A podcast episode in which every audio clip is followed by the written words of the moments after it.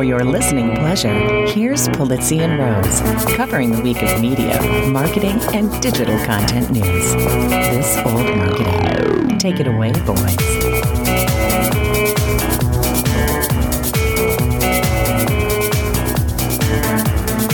Hello, my friends. This is Robert Rose, and welcome to episode number 329 of This Old Marketing for Thursday, June 23rd, 2022. And with me, as always, my good friend, my colleague, and let's face it, the Beyonce of content creators, Mr. Joe Polizzi. How are you? That's like the that might be the nicest thing you've ever said about me. Yeah, Is that a compliment?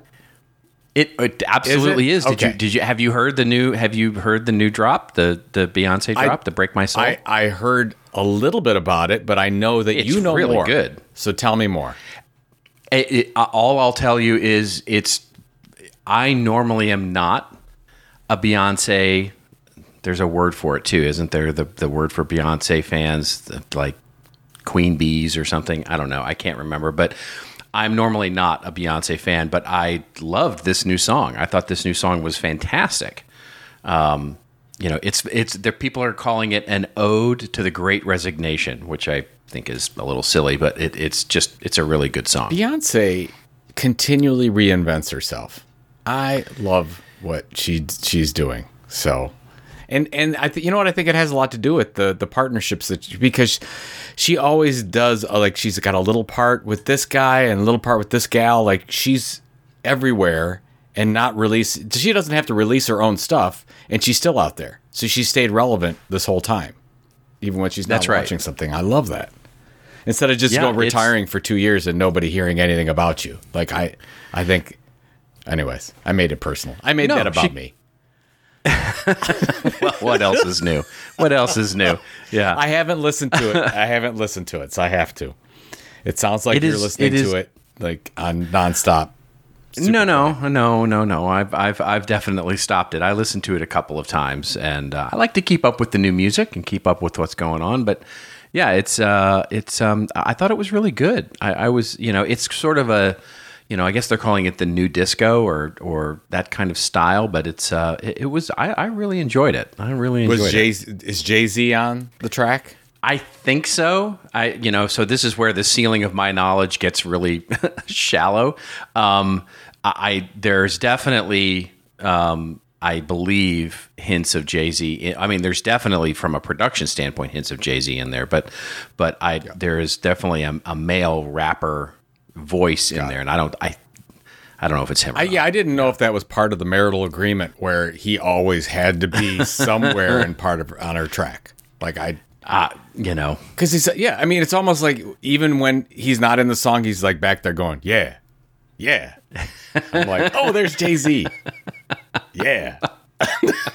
no, hey, I love Jay Z. that's kind of like you. That's like that's kind of like me and your content, and you and my content. that's content, true. right? That's absolutely You're- true.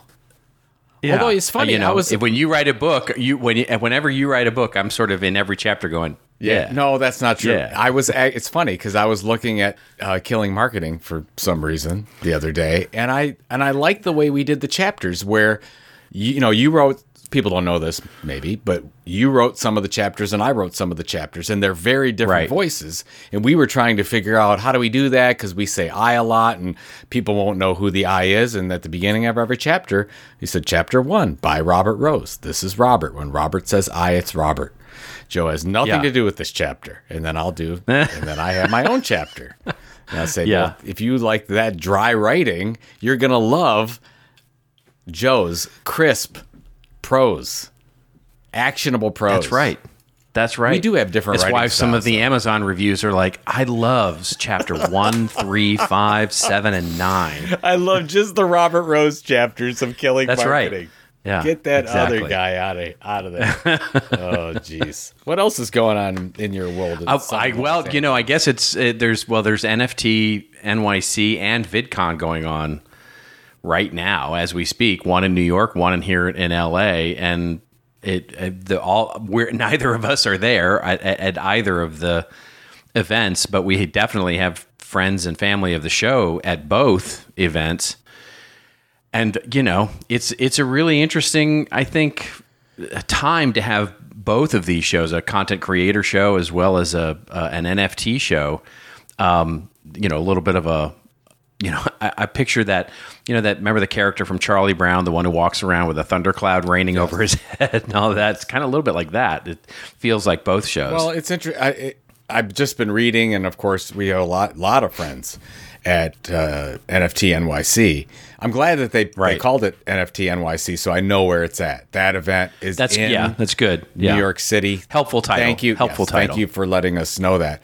But apparently, the, you know what they got: fifteen thousand people, long waits to get into sessions. Although you heard from multiple people that the sessions were not great, to put it lightly. I've heard the sessions are yeah a little. Let's put it light on educational or valuable content, and a little heavy on the crypto bro sort of look how cool I am for buying crypto punks and you know and becoming a millionaire. Well, it's it sounds very similar to kind of a South by 2006 2007 feel, you know, when Twitter was all the buzz and whatever. And you would go, like, and I was there for those years from like 2007 to 10. and I got to tell you, didn't really love most of the sessions. And most people don't go for the sessions. They just go for everything else. They go for the parties, no, they not. go for yeah. the networking. Yeah. You have a number of NFT communities that are meeting there uh, and, you know, getting their owners together and doing all kinds of new things, you know, showing each other, here's my picture, what's your picture? I want to see yours. And that kind of thing. So it's very exciting. I'm, I'm sure. No, I love the impression. I, you, I love the impression you just did of the I, NFT owners. Here's my club. here's my crypto punk. What's your crypto punk? Oh, that's that's not true at all. I I I, I uh, love you kid because you I love. I do, I do. But but yeah, some people take it very seriously, as they should, because it's big money. I mean, it's even though everybody's sort of poo pooing the the whole uh, NFT Web three thing now. I, I think what we're it's a very exciting time. I think to be in Web three because the pressure is off a little bit. Everyone thinks that it's done. Like it's it went from being the most exciting thing on the planet to now everybody's like, oh, crypto's dead. But now is when the work gets done. We talked about it a couple episodes ago. Now is when That's you're going right. to see some really exciting things happen. But I'm surprised you're not going since since VidCon's in your backyard. Why why don't you go? Well, you know, let's I mean, let's be clear. In LA, backyard is a very very loose term. You know, I mean, it's it's downtown. Um, which means it's probably, you know, from where I live, if traffic is non-existent, which, you know, this is the part where you insert, you know, LOL emoji. Um, it's probably 80 or 90 minutes, you know, so almost an hour and a half to get downtown from where I live. And that doesn't include finding parking and going to the thing and, you know, getting in and all that kind of stuff. So honestly, it just hasn't risen to that level of priority in my life that I feel like spending an hour and a half in the, well, three hours in the car, you know, there and back to to go um, to go to go see what's going on. But especially when I can see all the write ups and everything that are happening online and in virtual, you know. So yeah, that's it, it's it's a well, big it, it's a big town. Yeah, I mean, well, it's a I big mean, it town, takes you thirty minutes just to get out of the gate of your development. So I mean, right. let's just well, that's true. Let's too. just put yes. it out there and say it. I mean, if you were if you were living in a normal area, I mean, it would take a lot less time. But I I, I digress. it would. It, uh, yeah, it's interesting. We we are not, we're not covering some of the you know the VidCon stuff, but there's there were a couple articles that talked about there's a lot of creators that are very scared because some of these brand sponsorships are going away. And I don't I mean, I don't know if you've heard a lot of them are well, going away. I, I've heard directly from a number of companies that fund you know sponsor the creators and sponsors and you know marketers figuring these these things out and because of the quote unquote uncertainty there's a hold. You know, they've got a hold on their marketing spend, and we're not technically in a recession yet. So it's it's interesting. Have you heard some of this? Is there is there some concern? What I have heard is that there is some concern, but it has not. And in fact, the data show that marketing budgets are still pretty free flowing. What I have, what I have more anecdotal uh, evidence, I guess, of is the hold on investing a lot in the whole content creator influencer space. Um, and I think that has more to do with businesses just haven't figured out how to do that well yet. Um, especially in a you know in, in a market where it's a little you know it's a little frothy at the moment in terms of who's going to last and who's not going to last. You know, I, I think what you see is concern from businesses saying, "Ooh, I don't know if I want to invest in that influencer because honestly, they may go get a job." You know, I'm seeing a lot and and I and and if I see any one big trend, what I see is a lot of content creators who had hung out their own shingle in early 2020, you know, during the pandemic, and sort of then really got all excited about their business in 2021, and are now going, yeah, I think I'm going to go back and get a job. And so, I mean, I'm, I have a lot of resumes crossing my desk right about now saying, I think I'd prefer to work for a company at, a, at this moment. Well, I get So I see a lot of I see a lot of companies that are hiring people rather than sort of going out to engage influencers or creators. that's interesting. I and it. I, I just talked to somebody who is part of the hiring process in corporate America, and they said they are still hiring frantically, but they're having trouble Yes. getting the resumes. And That's right. because you know because of the work from home app, you know change that we've had, you're competing with everyone now. Like you, you were just competing locally, maybe before. So if you're progressive, uh, you do work from home. You were competing with just Northeast Ohio, but because Amazon and because Google and Twitter and everyone else is, can work from home as well, Cisco Systems, it, you can be anywhere. You don't have to live. That's you don't right. have to live in Silicon Valley, Seattle, Washington D.C., Chicago. You can live wherever you want, and and so It's it's, a- it's a- challenging. It's yeah, it's definitely a double-edged sword, right? Which is your talent pool theoretically opens up a lot, especially if you're hiring people who don't have to show up at your office and who can work from home. Um, and then there's also your what your your point is, which is, but you're also then competing with everybody else that's not local, right? So it's interesting. Proximity to a particular town, you know, in terms of a talent pool base, has really evaporated as a competitive advantage. You know, so many you know so many companies moved to Cleveland or Austin or you know Atlanta or Chicago or you know even you know places like Kansas City, right? Kansas City for a long time was a was a huge hotbed for talent, and and a lot of that has cooled off substantially because there's no real advantage, there's no talent ad, ad, acquisition advantage anymore. I think it's interesting you're talking about creators who you know were very excited in 20 and 21. I I think the big and maybe the media has something to do with this, but they were pushing out this whole thing about subscription and oh my god, is is all kinds of money and subscription and everyone can have a subscription. You had Substack and everything happening at the same time and then you realize that it is really really hard to create a sustain, sustainable subscription business. It is really hard. you know to do that. if only there were if only there were a business out there that sort of helped content creators understand the the long game of being an entrepreneur and Thank- if only there was something out there that could help people do Thank that you. You're you're so yes. That's our that is our mission at, at the tilt to, do that. But actually, next week we're going to be ta- we're releasing our big research uh, on Tuesday, uh, and so we'll. I will be very curious to see how things have evolved in the last year yeah. Uh, it's interesting. We uh, we talked a little bit about it. Uh, this runway, this 17 month runway, seems to be a thing. It's like 17 months is sort of the time it takes to become at least somewhat financially independent. And you have to figure out how do you go from you know not making money for about a year and a half to to to doing things that will lengthen that runway as much as possible. So we're going to be talking about that and the one stat I think is so amazing is we ask people do they regret these content creators do you regret your decision and only 1% regretted their decision. 99% of people said they still are super happy with making the decision to leave essentially corporate America and become a content creator. And I said, "Oh my god, these are the happiest people in the world." And uh, apparently it's not because of the money it's because of the freedom and independence is the is the I just had a I just I just had it's so fascinating because you you look at this I j- I literally had this conversation with a content creator yesterday. Someone who's been doing this for 7 years. Um, and at all services seems to be successful at it.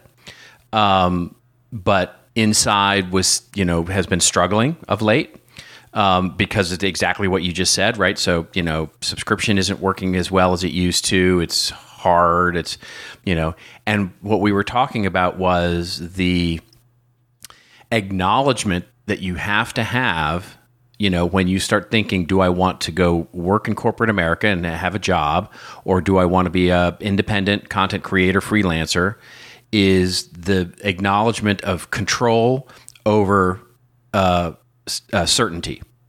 In other words, you know, when you have a job, you don't worry on the weekend. You know, as a mentor of mine said ten years ago when I started my little thing you have to be comfortable with never being more or less than 90 days away from, you know, disaster. Um, and you know, and not having more than 90 days of visibility into what you're doing, and that's kind of where you are, and which is proven to be true for me. Um, and then, and it was proving to be true for this content creator that I talked to as well. And then you go, but then if you go take a job, of course you've got way more than 90 days because you feel like you know you've got pretty much certainty and you've got control but you don't have control over what you do, right? You you know you ostensibly become a cog in a big wheel, and you know you do your job and you go and you do your thing that you were hired to do, and it's that sort of being able to be comfortable in one of those two areas from a balance perspective is really the the the deciding factor, right? Whether you want to become, you know, highly certain and you know, which, whether that gives you peace of mind or whether you want full control and whether that gives you peace of mind. And I think it's different for everybody. It is. Some people are not built to be entrepreneurs. No. Absolutely yeah. not. I mean, it's funny. You're, you're talking about three ninety days. And I remember I've told the story a million times, but September 2009, I was thinking about shutting the whole business down, what became Content Marketing Institute. You know what I was dealing exactly. with at that time. Right. And six months later, you know, luckily you and my wife and a bunch of other people said, no, you're, you're onto something. We just need a good pivot. We pivoted to Content Marketing Institute. And six months later, we knew we were onto something. And a year later, we were profitable. But I, you know, knew? I'm going to, I, am just going to point to the, again, the one incredible the, hire. The, the, the, the incredible appearance on the horizon of this Robert Rose guy riding in on a dragon rode in. It know, was. It was the father it of was dragons. All you. Actually, you know what it was. this is the most important thing, is because you. We knew that there was a consulting business, and I wanted nothing to do with it, and you loved it, and that worked really Yeah. well for us because I said, Yeah, "Let me focus on the media side. Will you focus on the services side?" And that was the great partnership that we had. Well, that's I mean that's always been our great partnership is that you and I come from such different backgrounds that we that we love doing different things, right? And so it's always our you know our Venn diagrams are you know there is an overlap, there's no doubt, but our Venn diagrams are separate enough that we make It's great very partners. small That's overlap. It's really, Yeah. really tiny. I know we've got to get on to the news, but the, the last thing Yeah. I'll say just about the, you know, not everyone wants to be an entrepreneur. I remember I had this question. Well, my mom, when I started the business in 2007, I left corporate America. She was like, uh, what, what, "You're gonna, you're gonna lose out on all that security." having the job and, Right, and I, and I said Yep, and that yep. but this it is it is a mental thing and what I told her was Yeah. I said there is no security there is no certainty anywhere. I could get fired tomorrow from my job. I have no control in what the overall business does. That that was my big thing. Is yeah, they could change their benefits tomorrow. There is no try. I really was. I mean, I, that and I felt that way, and I think you have to as an entrepreneur. You could say, "Look, I can either try to make my own rules here and try to have as much control. You don't ever have full control, but you have way more Yeah, control. that's right. Than you do working for a company where you're not on the board. The board. You can't make the rules. You don't set."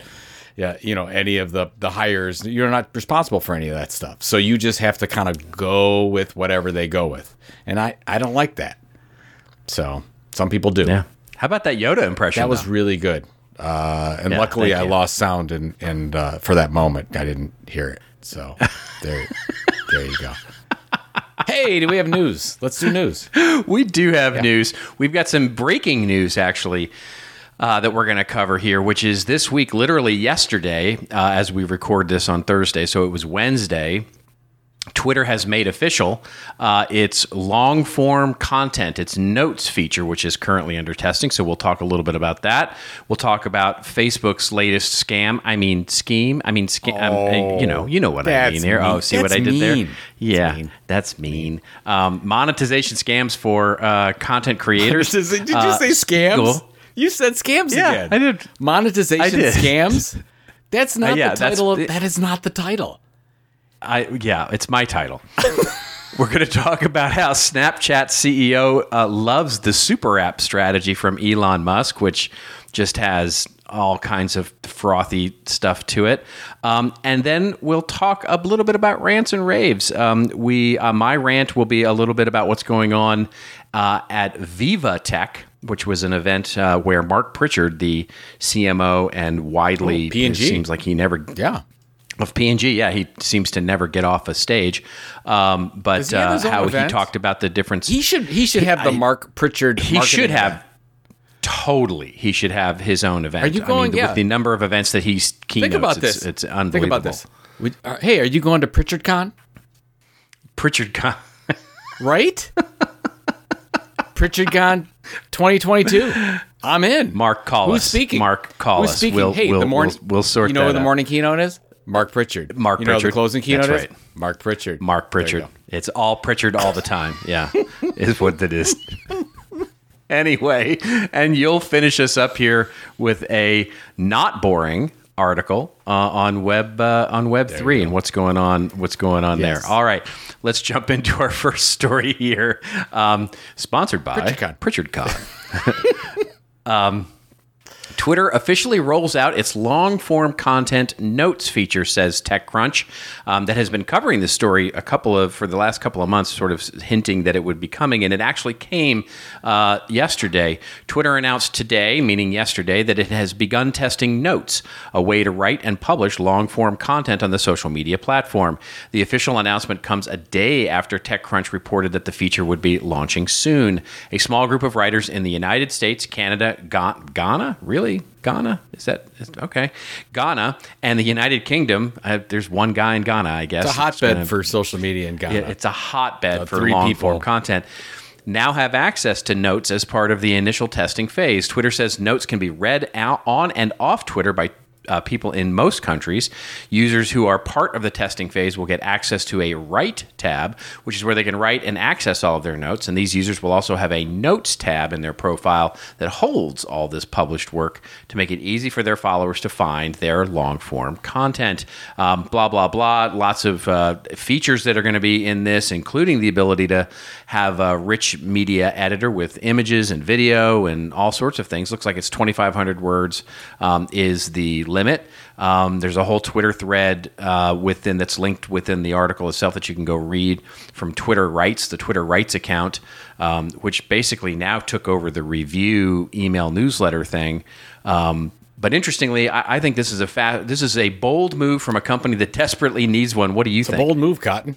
Yeah, let's see how it works. so here out. I, I, I'm going. This is what I wrote down. I wrote down uh, Facebook, Instagram, YouTube, Twitch, TikTok. You know what all those platforms have in common, Robert? Do you know? Do, tell me, tell me. they keep their users on the platform, and they monetize them in the platform. So that's why we've talked about how many times where Facebook they're doing deals with different uh, journalistic entities to take their content so you don't have to leave Facebook. Instagram's creating reels so you can keep them on longer. YouTube, you don't want to click off, you can't put links. Same thing with LinkedIn, right? That you you got to watch where if you put links in an article, they're they're not going to promote that article because they want people staying on that platform.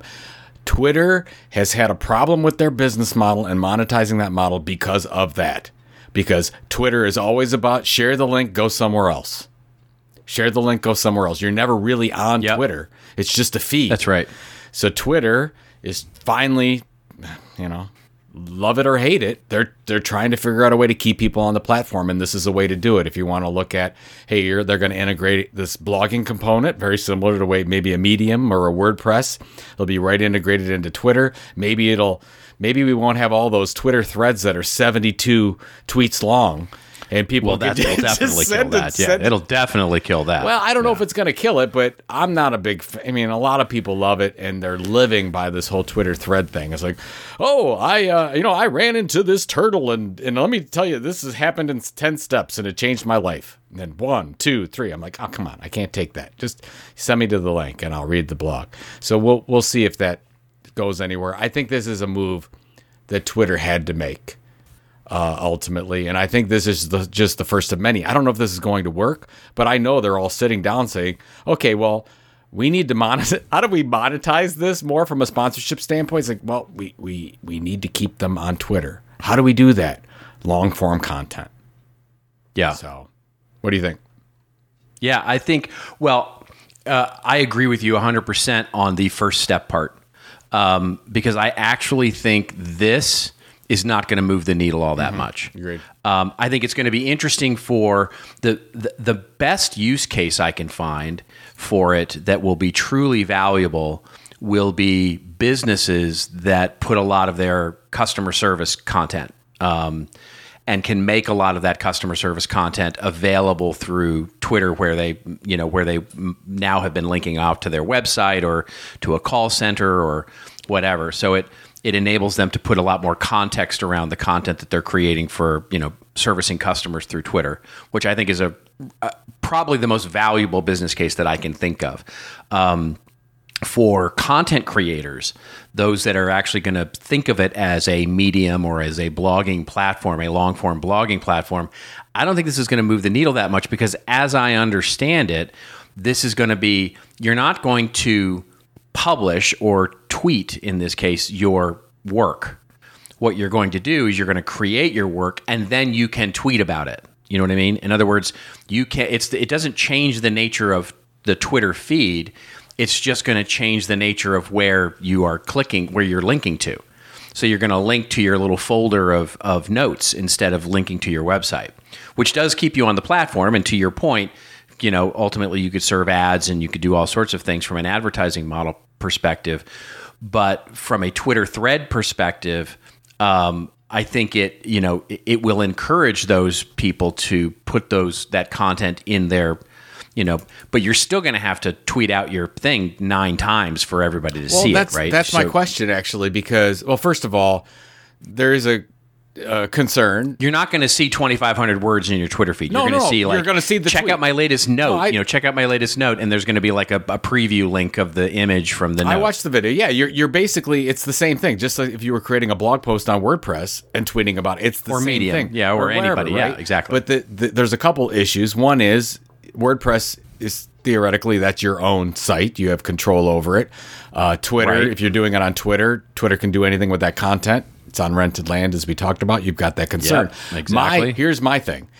The, Twitter could play favorites here with their algorithm and say we will promote your thing. Oh, more. they no doubt will. They no doubt Well, will. that's going to be the key because if they do, just like they do on Facebook and YouTube and anywhere else, Yeah. if you stay native LinkedIn on it, they'll promote it. really good example Yeah, of so that. that's Yeah. so if they if all of a sudden you see a bunch of people and they're getting retweeted and they're getting put at the top of the whatever they keep you see them more from a findability standpoint because they're using Twitter long form, Twitter notes, whatever you call it. People are going to use it.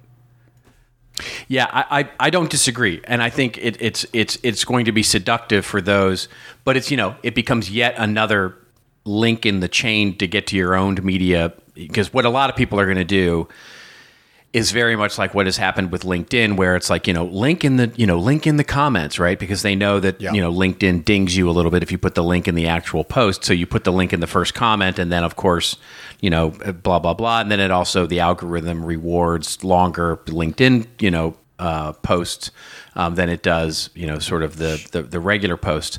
But here's what I think that I think this is a first step into them getting into the Substack business because making this a application that you can then also use as an email uh, sender. In other words, if they start to get into the, you know and really integrate that Revue uh, service, now all of a sudden you turn the you turn Twitter into a Substack competitor where you can start to build your own. And if they give you through money, obviously, we'll see if they monetize it this way.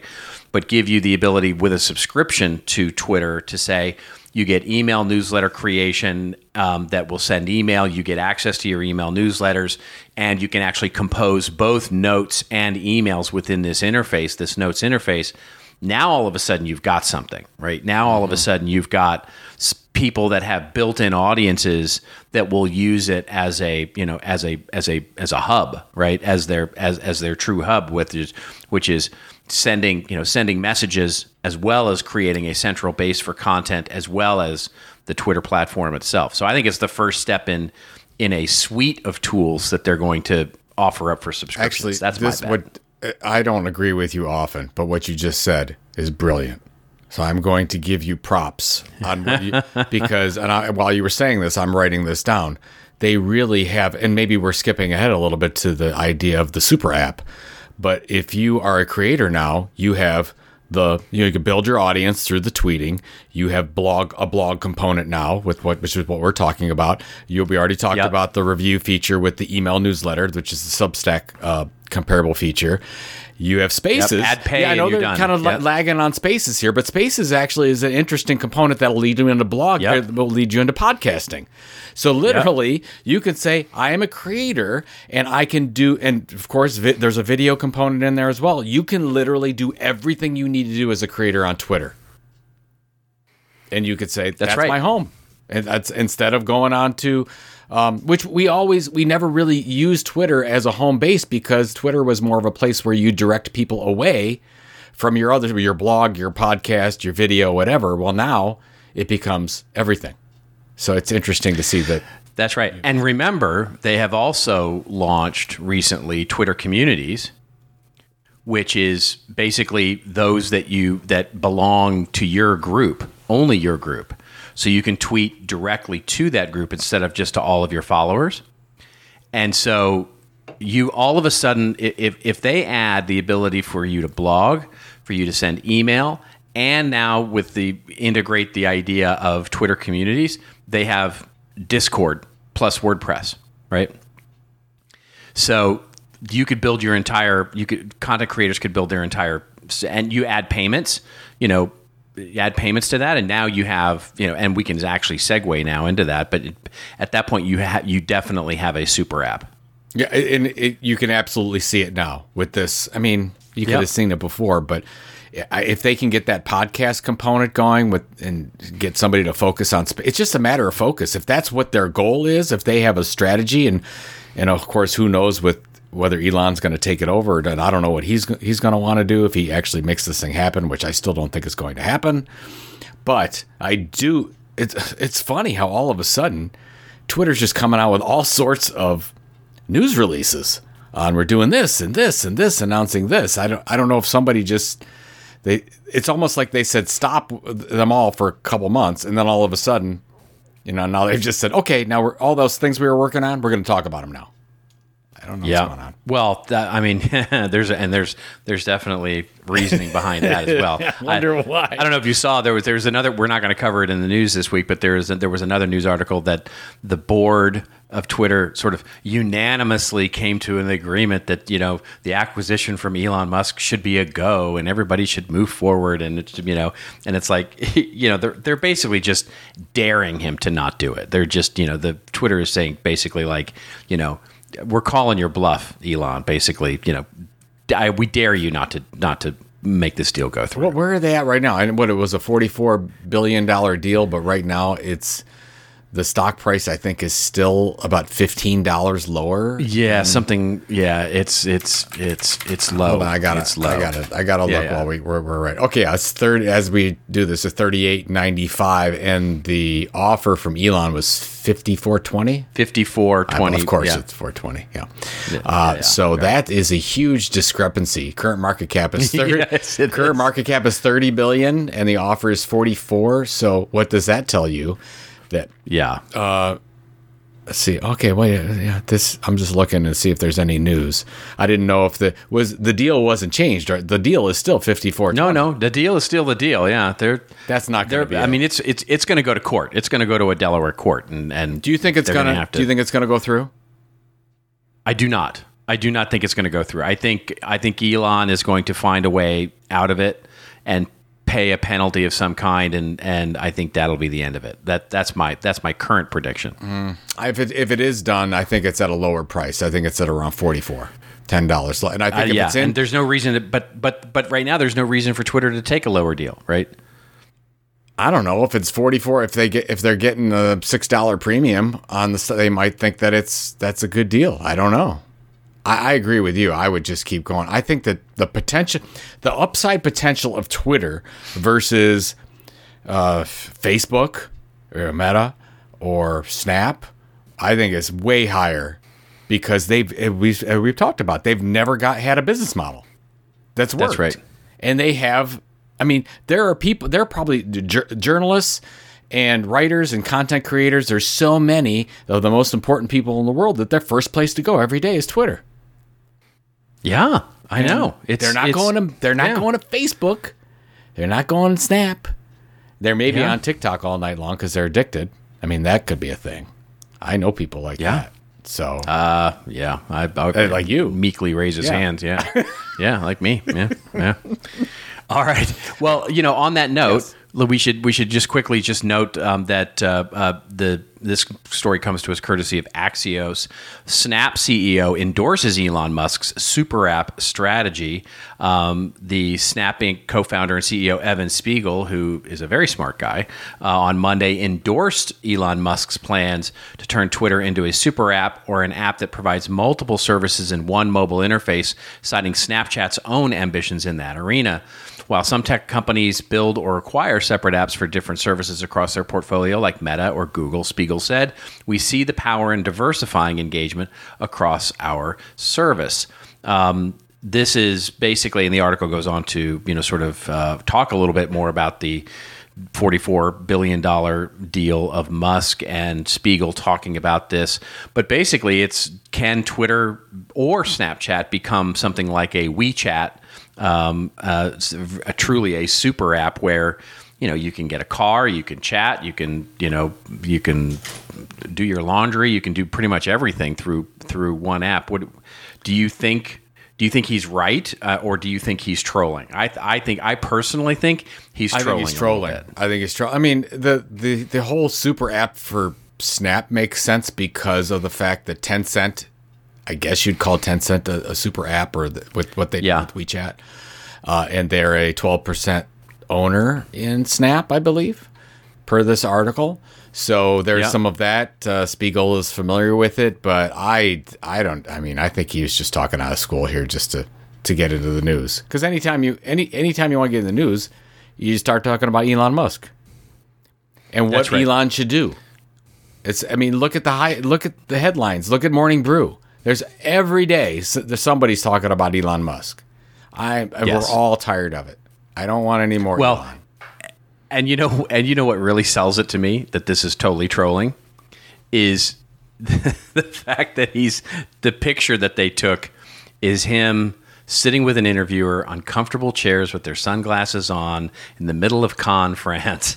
You know, at the, you know they're having they're enjoying lovely bubbly water Yes. on a cool day at the southern beach in France, and it just you know it's like you could just see Evan going, let's let's just have a little fun. Let's just have a little fun and talk about super apps. Well, I think well, what what uh, so to be a super app, you really need a robust payments functionality, right? So that's you talked about. You need well, you need a bunch of Yeah. stuff, right? I mean, you need you truly need you know you need a messaging platform. You need you know vertical uh, types of functionality. So Uber is the closest thing that I think probably you know because you can order, yeah, is- you can is- go to or order anything right now with with Uber. Get anything you want. That's Uber right. will bring it to you. That's right. And if you added a payment capability through Uber, in other words, you could pay, you know, you know, your for a coffee through Uber, or you could pay for, you know, you know, like a like through a Square, or and then you added a social media component where you could actually message and build a following or a community, or or your friends, you know, on Uber.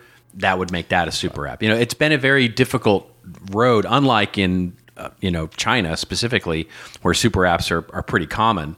Um, here, it's been difficult because the big you know the, the the the big tech companies, you know, namely Facebook and Google, uh, you know, and Apple are not going to allow them. They don't. They don't. they don't right. really. They don't. You know. They don't really want them because they become much more powerful at that point than the platforms themselves. Well, it's a great point. Super apps can happen in a, in a location like China because the government can say this should be a super app, and they can push That's right. certain services and promotion to particular companies that they want to see win. And you can't do that uh, um, because really, if you don't get the blessing of Apple and or Google or probably both, you can't do this because they own Right. the rails. They own the That's phones. right. So we'll see what happens. Yeah, I think it's it's just I think that there was something in that club soda that he was drinking. That's what I. yeah, exactly. Well, They look very calm. There though. They look like it looks like a great time. I would. Oh, Cannes is beautiful. I've been there once. Ah, Thought it it's absolutely spectacular. Yeah, and that's and but that, yet another event that's that's that's going on right now. I mean, you know, Jeez. just speaking of events, Cannes the the Cannes Lions Festival is uh, is happening this week. That would be an event that. I could see you at. That one, I think you. I would. I've always wanted to go. Yeah. yeah. I've always I've always wanted to go. And interestingly, this year they've they've actually introduced the new B two B category. There's a new B two B Lion um, award, so it's it's going to be fascinating to see who wins that. Um, How do we do? You know, a- it just how do shows we you the- do this old marketing live, like right at that stage? We could actually use the stage that they're on, and we could do a live show uh, from Cannes. from Cannes, Yeah. I I I like I think it. we should do that. And and and yeah. And all I wanted to be able to do is sit on that stage in Cannes France and get up there and open the show with Khan. You're gonna you're, you're gonna wear your uniform, your Star Trek uniform. Uh, I would. I would, guarantee it. totally. Yes. I totally would. Just for that just for that bit. Just for just for that bit. All right, let's look at our uh, our, our last story here. We'll cover quickly just before uh, getting into rants and raves. And it comes to us courtesy of What's New in Publishing, which we haven't covered a story from uh, them in a while. Hey, but- before you do that, you you just Yeah. totally you're not even going to cover the whole Zuckerberg monetization thing that you. Oh my goodness gracious! You're right. I skipped over that story and didn't even think. I thought I didn't know. that. Oh Is my that I didn't know if that was purposeful. If it is, because you do Uh, that sometimes. it, like it is you. not purposeful. All right. If it, No, I just want to make Yeah, sure. No, you you you. you made a big deal out of the scam schemes thing. I did. You're absolutely right. Let's let's definitely cover that one. That's you are absolutely right. Thank you for keeping me honest, my friend. um, yeah. So this comes to us courtesy of Fast Company, um, although there are a number of uh, outlets reporting against this. Uh, and Mark Zuckerberg um, is in the news for announcing creator monetization tools for Facebook and Instagram. In a seven part threaded post, see what they did there? If he had had notes, he would have been able to put this on Twitter in a long thing. Anyway, a seven part threaded post yesterday, Facebook founder Mark Zuckerberg outlined near future plans that aims to enhance opportunities for influencers and digital creators to earn money by posting on both Facebook and its meta owned sister platform, Instagram. The announcement includes opening up the Facebook Stars token tipping system to eligible creators, expanding the Reels Plays bonus program to more creators, and launching an Instagram creator marketplace to help connect sponsors with publishers for brand partnerships. We're heading toward a future where more people can do creative work they enjoy, and I want platforms like ours to play a role in making that happen, said Mark Zuckerberg. Here's what creators have to look forward to free use of monetization tools until 2024. You know, boy, they should have just put like nine asterisks a- after that. But anyway, um, interoperable subscriptions. Uh, Meaning, Facebook groups will open up, allowing creators to grant access to subscriber only groups and their paying fans and subscribers. Facebook Stars, the token tipping system, uh, which allows view- viewers to buy virtual stars. Reels Play bonus program, the Reels Play bonus incentive, um, where you can get earn up to $35,000 each month based on the performance of 150 Reels. Creator Marketplace, and dun dun dun, of course, NFTs. Uh, so what? This, I mean, it, this, you know, it's it's it. This reminds me of Las Vegas. It smells a little bit like cigarette smoke, perfume, and desperation. But, but Oh my what do you God, think, so uh, funny. Mr. Pulizzi? it's it's weird how let- let's just say like a Jeff Bezos. Jeff Bezos w- just says, "Here's what we're launching. It's available today." Zuckerberg says, "Here's 10 things we're going to launch." Almost just like throwing almost like he wants to see what the reception is. Is throw throwing right. them against Well, that's exactly why they yeah, do it. I know. It's just a weird way to do it. I, I wish they would say, hey, uh, today that we're launching the Facebook Stars program. It's our Web3 tipping platform, whatever. It sounds interesting to me, but why do we have to? Th- and I get he's he's setting the vision. It's almost like this is his version of Warren Buffett's annual report. Fine, good, whatever. It Well, does. this is his this is his attempt in some fashion to get some positive press going. Is what it's. You know, remember he doesn't have Sheryl anymore to help him with that, so he's he's got to get something going. I understand, but I don't. I don't know why you just do it this way. I'd like to. I would say No, it's stupid, I'd say every yeah. two weeks, just launch the thing. exactly. And, and like actually, that's what Twitter's doing. Every other week, we have a new Twitter announcement with some new idea that they're doing. They get way more press than just throwing them all into one release. Oh, we're doing all the things. All the things are going to be wonderful. I th- I'm interested to see what this token tipping system is. I, whatever the free monetization tools are, uh, yeah, I would like to know. I mean, uh, what's their? I don't even know what their paid online event platform will look like exactly. You know, how do the subscriptions programs work? I mean, some people probably know that. I'm not familiar with it. Uh, how does the you know the marketplace? They're trying to un- undercut some of the agency support out there. Who knows what they're going to do with NFTs? But we know that Instagram's been talking about them like crazy. Um, so Instagram's all over that. But yeah, I, this is fine, right? Again, this all looks nice, but but just launch it and do it. Well, I mean, he, he basically knocked on your door and he said, you know, just you know, come on outside and take a look at this giant wooden horse that I have for you. you know, I mean, you know, I mean, just be careful here, folks, because it's going to be. It, it is. I mean, uh, to your point, I just don't know why they don't just do it. Um, because it feels like every time we have a Facebook announcement, it's always like stuff is coming, and then it never really you don't really ever hear of it again until they go, "Hey, we're taking that away," you know, and you're like, "Oh, I didn't even realize that you had it there." Um, but okay, you're taking it away, right? It's like it, it. There's this. There's this promise that seems to be in the future that we're going to be able to do all of this stuff um, as create. But and by the way, I- I get it for you know smaller businesses, brands, influencers, uh, et cetera. You know, this has much ado about nothing for for for larger brands. Like this isn't going to you know, there's not really a lot here that's going to interest people who are marketing on Facebook and Instagram um, because they're not looking to get paid. They're looking for better marketing things, and and so the influencers that are looking to get into those kinds of relationships with marketers, this is not going to have that big of an effect.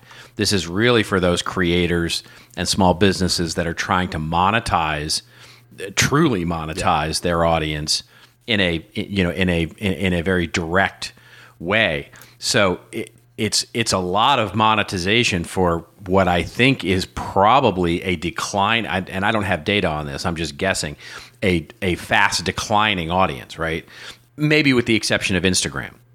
You know, Instagram seems to be, you know, really still powering through uh, a lot uh, with that content creator sort of idea and and those uh, though that kind of audience. But on Facebook, Well- I, I just don't I don't see it. I just don't see it. There's it. two things that- to to sort of corroborate what you're saying. Meta, as the company they changed the name to, was a promise that hasn't been fulfilled. Right? It is the the vision out there. It is the we're going to land on the moon in 1969, John F. Kennedy. thing. Right. It's the same thing. So that's uh, great. They, they just do that, but it doesn't seem to be working for them. What I would, what I would love to see Facebook do to take advantage of all these things that they just listed, is stop focusing on getting younger and focus on the older audience you have because that audience they're all content creators too. I mean, our whole Right. I we just did a survey of our audience at the Tilt. And we're we don't we're not the VidCon audience. We are older millennials, and we're right in the middle of Gen Z. Is almost our entire audience, and they're all content creators. Those are the people that are on Facebook already. They've been on Facebook since it started. So That's right. So it's almost like they're trying to focus it, go younger in NFTs, and, and and it's all fine and great, but you don't have to. Just look at the content creators you already have on your platform, uh, and and lean into that. Then then I think Yeah. that would be really successful. Those people aren't going to die anytime soon. I mean, they treat them like the, it's almost like when you think of Facebook, like, oh my god, it's my my grandma's on Facebook. That's not true. Robert's on Facebook too. Yeah. And you're not that and old. I am your grandma. I mean, you got a ba- you I got a am- birthday coming I'm up holding soon, up to be a grandma. You're not that old. yeah, I'm pretty old. Yeah. I mean, you're not Methuselah old, but you know, you're. Did did you just bring up Methuselah? I said you're not Methuselah old. You know who Methuselah Wow. is, right? I yeah, of course I know, oldest, but oldest character in the Bible. I yeah, know. you're not even close. Yeah, you're yeah. like a young pup compared to Methuselah. So you have a long. You're Yeah, not even. thank you. You're not even Yes. midlife. You have a long way to go. younger than You got a long way to go, That's- Sonny. There we go. Yeah. I'm looking for my glasses and my shoes. Oh, that is definitely you. You wake up with the morning. I can't find Oh. my shoes and my glasses. right. All right. We are going to skip now before we go completely off the rails into our rants and raves, uh, where Joe and I go off on a little bit of a rant or a little bit of a rave that makes us feel like we've just heard the last Beyonce song or something that makes us feel like we have no Beyonce in our life at all, uh, which would be sad. Which Yeah. would be sad. Um, uh, do you want to Yeah, go I'll first or I'll shall I go first? Really quickly, Uh, okay. I'm a Yeah. subscriber to a newsletter called Not Boring by Packy McCormick, and generally it Great title. Great title. Great title. Great, you like that title? Not boring. I do. Yes. I love it. It's yeah. Uh, generally talks about crypto, Web three stuff, whatever. And what? So we'll put this in the show notes, and specifically talking about Web three use cases. What's the one that hit me that I thought was really interesting that you would absolutely love, and I just became I mean knew about it, but I didn't know the details of it. But it's this it's project that they did a whole announcement at uh, NFT NYC called Doodles. I don't know if you're familiar with Doodles. But I am but not. doodles, yeah, they're funny little pictures, whatever. And I just thought, oh, what? There's no utility there. There's what? What are they doing here?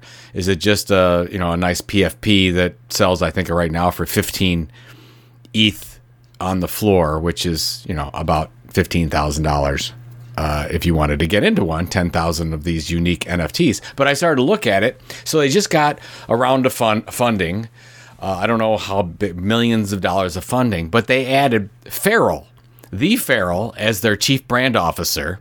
They just launched a Doodles album, and the music is awesome because Farrell wrote the thing, produced it, oh wow. and they're Okay. kicking off this whole Doodles 2 thing. It's Pharrell, isn't it? Oh, Pharrell, It's, I'm it's sorry, Pharrell. Pharrell. Okay, that's Pharrell. all right. Just to make sure. Yeah, I'm thinking You know, of I- John you know, 'cause I am Farrell, hip with the Beyonce and thinking of everything, John so- Farrell, the old in- Yeah. Cleveland Indians pitcher. Yeah. Yeah. Uh, but what I think is totally interesting, this is a media brand. They are trying to build a like I was watching the video, they're building this web3 Disney thing. They've got characters, they do different things. They've got merchandise. It is it's really interesting and the NFT is just the way that they're funding it. And I just thought it was fascinating. And what you're seeing with a lot of these use cases come out of Web3 of these amazing stories.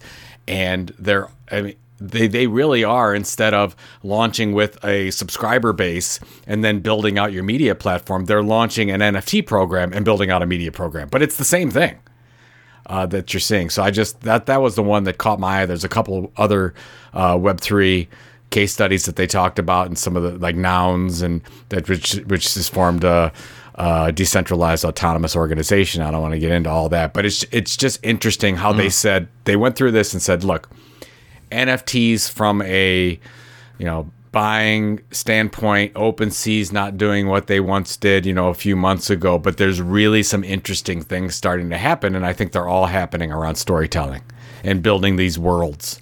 OpenSea just um, moved platforms, did they not? Yeah, they I moved. thought to, I saw an article on Yeah, that. they moved. They moved to a different back end platform, which uh, their fees are much lower than they used to be because of it. So it's a little That's bit good. cheaper Yeah. Uh, than it was before if you were going to buy. Because everyone complains about all the you know gas fees, but the gas fees, yeah. apparently they are they are less now. But yeah, interesting. And by the way, it's still a lot of money going through through that. Uh, Thirty one point three billion dollars last year went through OpenSea. Uh, that's a lot. Wow. That's that's It'll be interesting to see what happens this year. Um, you know, with crypto prices where they are, I wonder if transactions will be up, but actually, vol- you know, obviously dollar volume or or you know, Bitcoin or Ethereum value down. Obviously, um, when you know when you look at it from a dollar perspective, um, you could you know, it's be right. interesting. I Yeah, I think that that's probably where we're going to be. It's interesting, and you're seeing. I feel like we're getting close to some kind of bottom because you see, like for example, rally token today is up forty percent. You know, this is the crazy time at the bottom where you see big dips, big ups, whatever. But if they can, everything just sort of holds. I think the crypto market hit bottom first, then the stock market. But you know, this is not financial advice, folks. I don't know anything. I don't know what I'm talking about.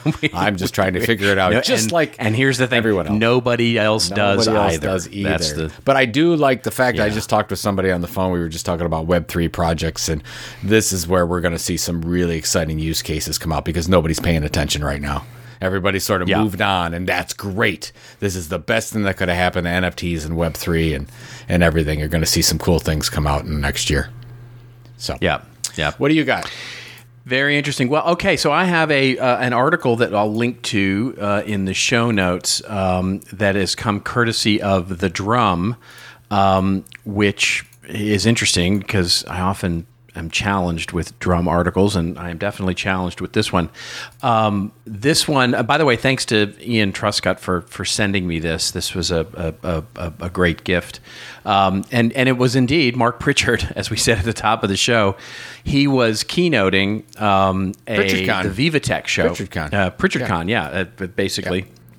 And the article uh, in, in question here, the headline of the article is the, he said it says P&G's Mark Pritchard says the industry has gone too far with purpose marketing, and and so basically the so Mark Pritchard just to set the he is the chief brand officer at Procter and Gamble P&G, um, and you can go and actually watch the video, and I actually will will link the actual video uh, in the show notes as well, because it's worth a watch. It's 20 minutes. It's an interview with him, and he's actually really interesting. He, he's often very good uh, in his talks, and it's an interview um, with him.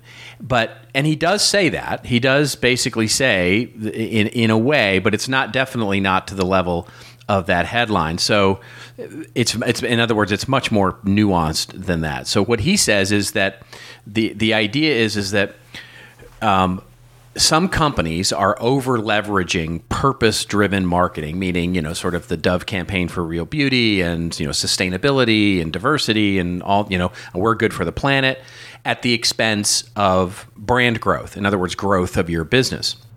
And then the article then points to this open letter that uh, investors uh, from a private equity firm wrote to uh, Unilever last year, who had said the company had, and so this is obviously different than P&G, but similar business, ha, uh, saying that basically the company had become obsessed with publicly displaying sustainability credentials, basically obsessed with the this whole doing good um, idea at the expense of focusing on sales or profitability.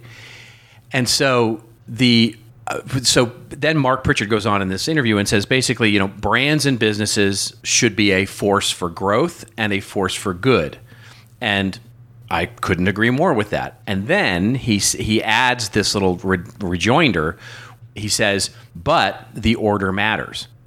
And that's the part where I disagree and the where I think the drum took it way way way way too far. In other words, saying that companies have over leveraged on purpose driven content or that they got to course correct in some way to get, you know, back to growth in challenging times, right? Maybe the economy or whatever it is. It basically sets an expectation with us as readers, as marketers, as business managers that good and growth are at some opposite ends of a spectrum, right? In other words, you they're they're basically opposite each other and that's not true. Good is not the opposite of growth. And you'll find tons of companies out there with that have done a bad job at purpose driven marketing, right? Where it's either been purpose washed or they're just not good at it, et cetera, et cetera. Well, that doesn't mean that if they start doing sales oriented, you know, content or sales oriented uh, types of marketing campaigns, that they're all of a sudden going to get better at it. As well, you've seen tons of companies that have done a bad job with growth marketing. In other words, buy now, discount, all that kind of stuff. That doesn't mean that swinging back to some purpose driven directive is going to help them either. And what we have to understand, because so often what happens in this, and this is so especially true in content marketing, is that businesses conflate this idea of growth and doing good with our content, and it hurts us because we stop programs that are focused on doing good or delivering value through content because we think, oh, it's the opposite of growth. So therefore, we have to swing the pendulum back to growth and start offering discounts and start doing, you know, direct marketing and buy now and get one free and all those kinds of things. And so the real lesson, I think, here is that what we're trying to do with good is either live up to some mission that we have, live up to some, you know, like an REI or something like that, and, you know, really deliver a brand differentiation through our ability to be good in the world. But that doesn't, it's separate and distinct from our ability to focus in on growth, which may be growth of market share, maybe growth of profitability, maybe growth of sales. And that's another strategy that we have to have. They are, as Pritchard says in his thing, a virtuous circle. In other words, if you have more growth, you can do more good. And if you do more good, you can actually afford to do more growth. That's fantastic. Yes, I believe in the virtuous circle here, but they are two distinct you know, approaches to, to marketing.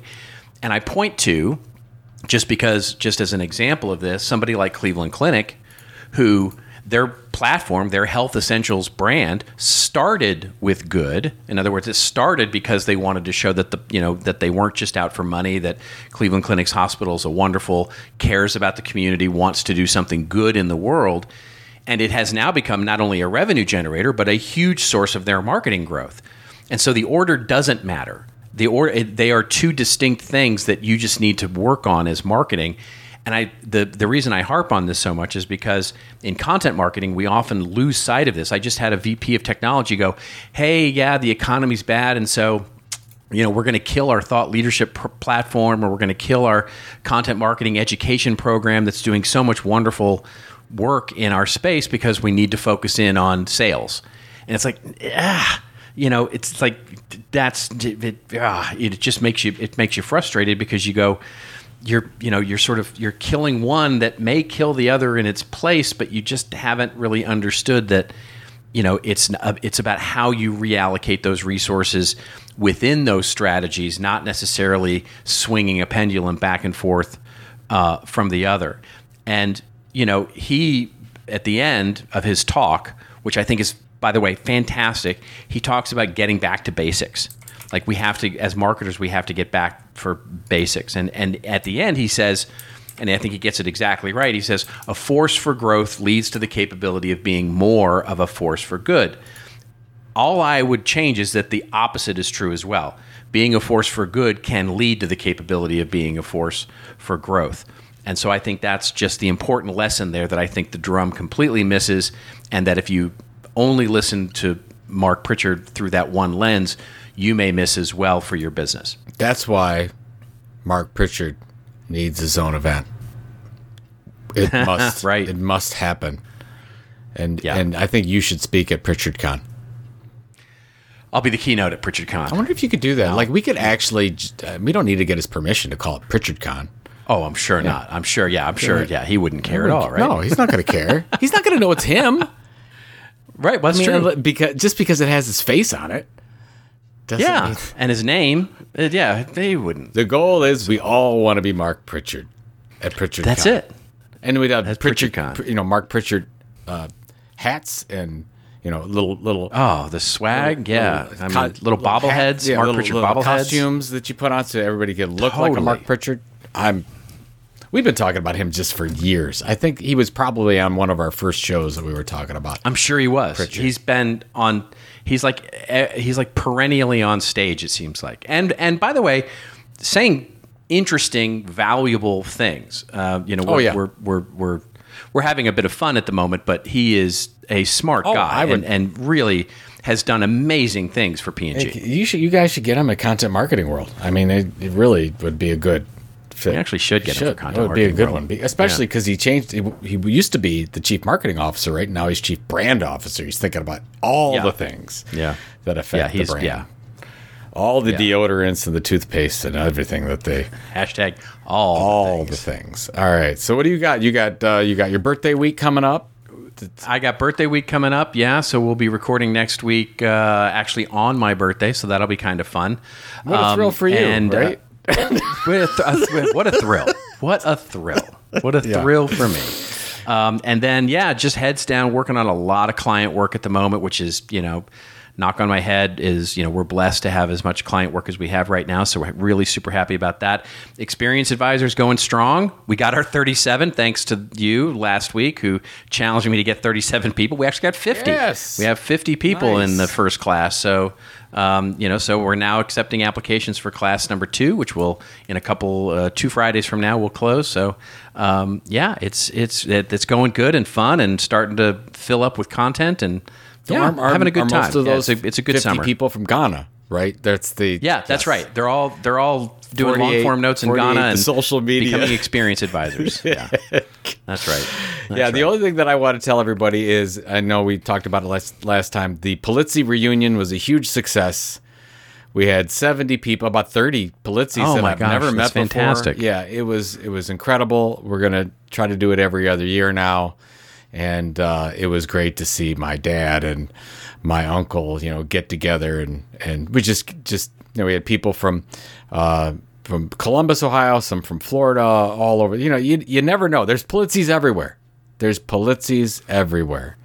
And that so- seems to be that's that's got the all 70 that's the bumper sticker together. right there. Yeah, I got all 70 of them. It's funny because there was a Polizzis and there were a lot of Pulses there, and that's Polizzi as well. But the, you know, through the years, we, um, you know, I think I talked about last time. There's Polizzi, there's Polizzi, there's Pulse, there's Oh, yeah. Palazzi. Yeah, yeah. We're related. They're all Pulizzis. It just depends on if they came over through Ellis Island or they went somewhere and spelled it wrong. And here we are today, not knowing who our There family is. is. I love it. I love it. I'm probably a Pulizzi at some point. Yes, yeah. absolutely. You look like a Pulizzi. Yeah, you're tall I and do. have hair. I'm You're exactly the opposite of a Pulizzi. I love going to Pulizzi reunions because I'm one of the taller ones. There you go. I just sky above the rest of these four foot nine ladies.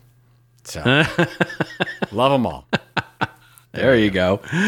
All right. Well, we, me and Pulizzi, Pultz, Pul, Pul, Pul, Pul, Gabagoo, um, we are signing off. Uh, in the meantime, if you want to get all the goodness of this podcast show notes, all the stuff that we talk about, hashtag all the things, um, or dive into any of the other 328 episodes, well, just get on over to our website, won't you? Thisoldmarketing.site. We've got links to hashtag all the things.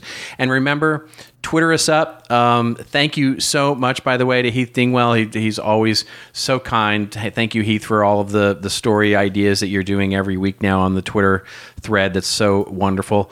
Um, and just all we could use all your ideas. So hashtag us up, won't you? Hashtag this old marketing on Twitter, and at some point get on a note and start writing us a note. And we could as well. we could use some Uh, reviews too. Give us yeah, we could use some Definitely. reviews. Get review the go review the podcast. Go invite your friends. Do all those sorts of things to subscribe. Blah blah blah. Subscribe, follow us, whatever the word is, the the du jour, um, and uh, get on it, won't you? And until we meet again next week, remember it's your story to tell. Tell it well. We'll see you next week on this old marketing.